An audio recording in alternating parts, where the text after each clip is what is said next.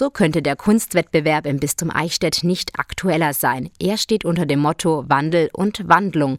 Warum es den Wettbewerb gibt, erklärt Kunsthistorikerin Claudia Grund. Die Diözese Eichstätt wollte zeigen, dass uns am Kontakt mit den Kunstschaffenden der Diözese gelegen ist und dass sich dieser Kontakt nicht auf den Aschermittwoch der Künstler und Publizisten äh, beschränkt.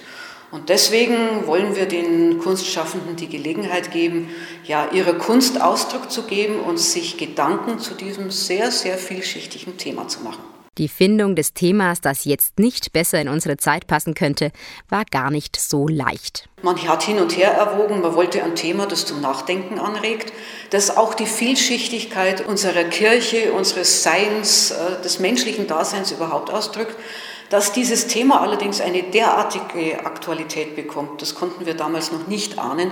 Also das Thema wurde vor Corona festgelegt und bietet den Künstlern nun die Gelegenheit, den aktuellen Wandel, den das Coronavirus ausgelöst hat, auch in ihren Arbeiten aufzugreifen. Die Werke werden dann von einer unabhängigen Jury ausgewertet und die gibt es dann natürlich auch zu sehen. 25 Stück werden im Diözesanmuseum ausgestellt und umfassend beim Aschermittwoch der Künstler im kommenden Jahr gezeigt. Ziel des Wettbewerbs ist es, einfach zu zeigen, welche Potenziale auf dem Bereich der bildenden Kunst in dieser Diözese Eichstätt schlummern.